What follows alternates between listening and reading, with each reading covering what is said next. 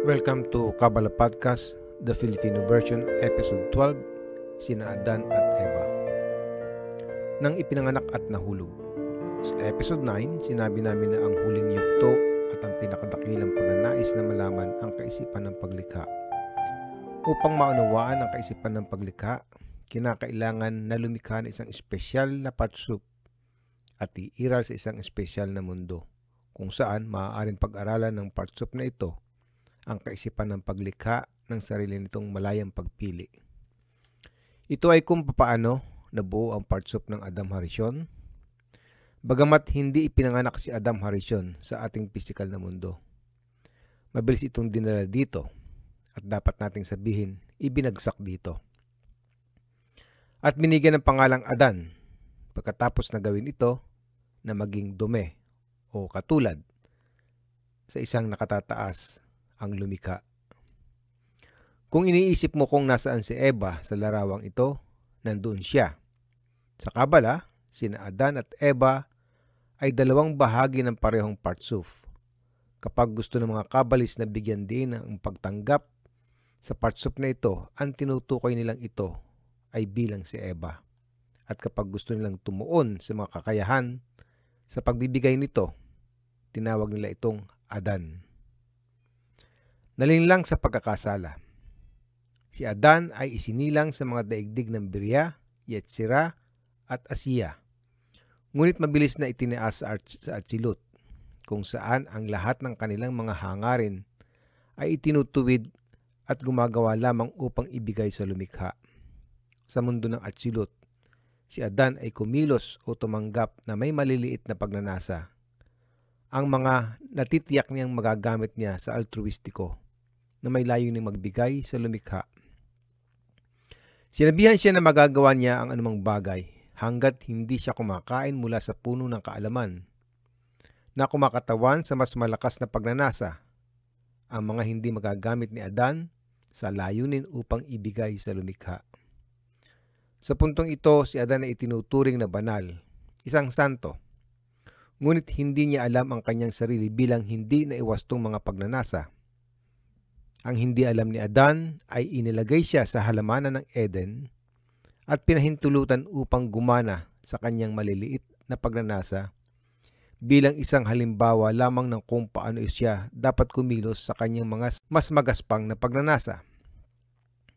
Kaya noong una siyang lumitaw, hindi niya alam kung paano haharapin ang mga ito at nagkasala.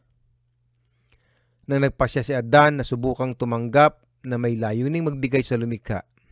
Nabigo siya at nais niyang tumanggap para sa kanyang sarili. Natuklasan niya na siya ay lubos na egoistiko sa mas uh, mga pagnanasang iyon at itong bread of shame ay natakpan sa kanyang sarili. Sa kabalistikong mga tema, nalaman ni Ada na siya ay hubad, walang masa o screen, upang takpan ang kanyang hubad o egoistikong pagnanasa. Ngunit ang espiritualidad ay hindi ligtas na mekanismo. Kapag nagawa na ang pagwawasto, hindi mo ito malalabag.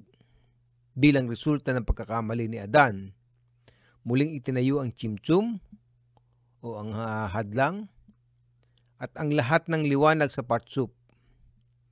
Iniwan ito ng Adam Harisyon at naiwan sina Adan at Eva sa labas ng halamanan ng Eden. Gayunpaman, hindi sila lubos na nag-iisa nagkaroon sila ng kanilang mga alaala o resimo ng mga tinamang estado at ang resimo ng kanilang egoismo.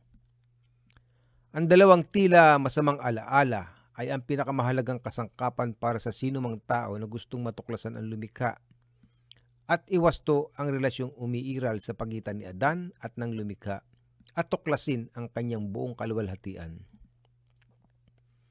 Ang kasalanan ang daan palabas sa kasamaan. Sa kabalistikong bersyon, ang kwento ng orihinal na kasalanan ay may twist o dalawa na maaaring hindi natin alam.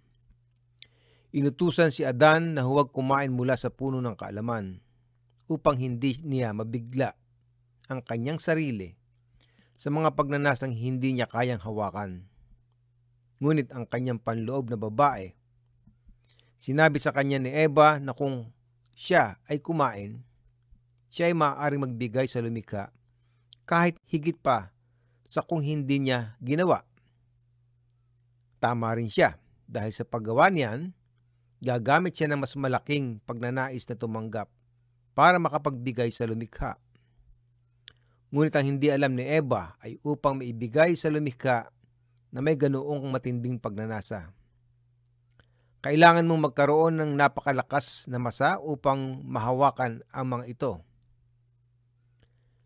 Wala si Adan yan, makatarungan mong itanong bakit hindi sinabi ng lumikha kay Adan na hindi niya kayang panghawakan ang gayong mga pagnanasa. Gusto ba niyang mabigo siya? Anong uri ng mapagbigay na lumikha ang hinahayaan ng kanyang nilikha na magdusa? Upang maunawaan kung bakit ginawa yun ng lumikha kay Adan, dapat nating alalahanin ang kaisipan ng paglikha. At ito ang talagang gusto ni Adan. Upang maituro kay Adan ang tungkol sa sarili niyang mga pagnanasa, kinailangan niyang ilantad ng may lalang sa kanya. At paano mo mailalantad ng isang pagnanasa sa isang tao nang hindi hinahayaang maranasan niya kung ano ang pakiramdam ng pagnanasa. Ito isang magandang lugar upang paalalahanan ng ating sarili na ang lahat ng Torah, ay limang aklat ng Moses, at Kabala ay isinulat tungkol sa paglalahad sa mga espiritual na mundo, hindi sa ating mundo.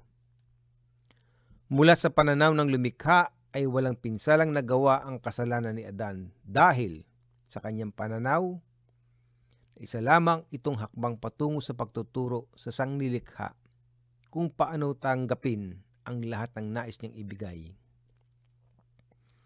Ang pinakadakila, ang regalong maibibigay sa atin ng lumikha ay ang kanyang mga kaisipan. Kaya iyon ang kailangan niyang ipakita sa atin. Ngayon na mayroon tayong memorya sa ating resumo at maaari nating simulang iwasto ang ating sarili at matutunan kung paano ito tatanggapin. Ang unang hakbang sa pagwawasto ng kaluluwa ni Adan ay hatiin ito sa natutunaw na mga piraso.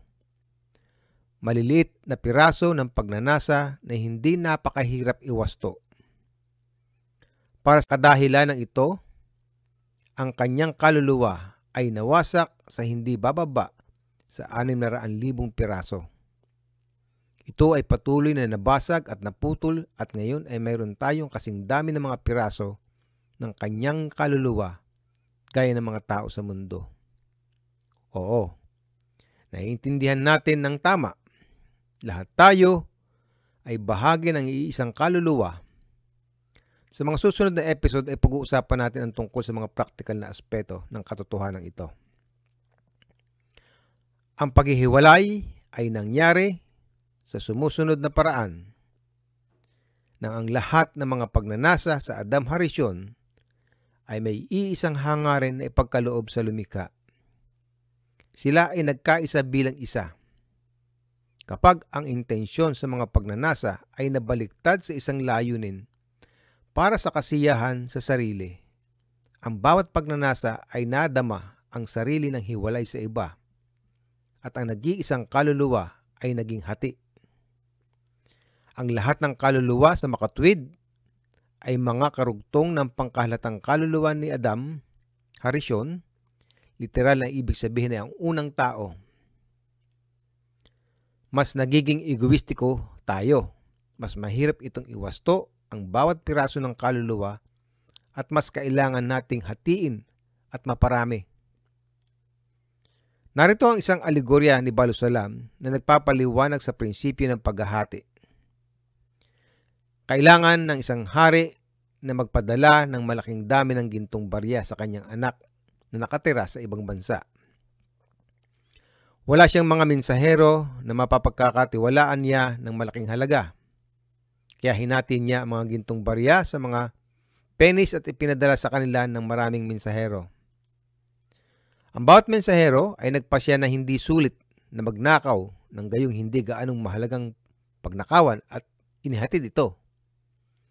Sa sandaling ang mga penis ay nakarating sa kanilang destinasyon, sila ay muling pinagsama sa orihinal na mahalaking halaga.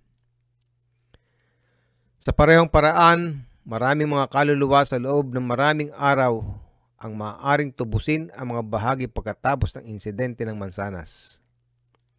Ang lahat ng mga piraso ay pinagsama upang matagumpay na makumpleto ang orihinal na gawain ng pagtanggap ng lahat ng liwanag upang ibigay sa lumikha.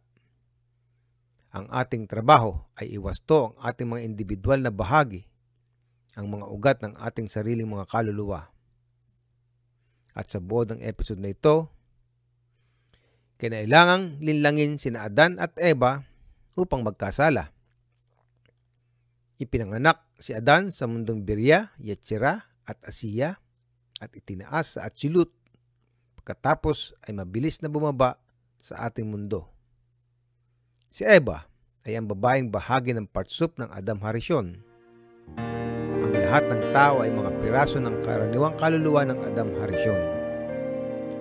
Hanggang sa susunod na episode ng Kabala Podcast, the Filipino version, maraming salamat.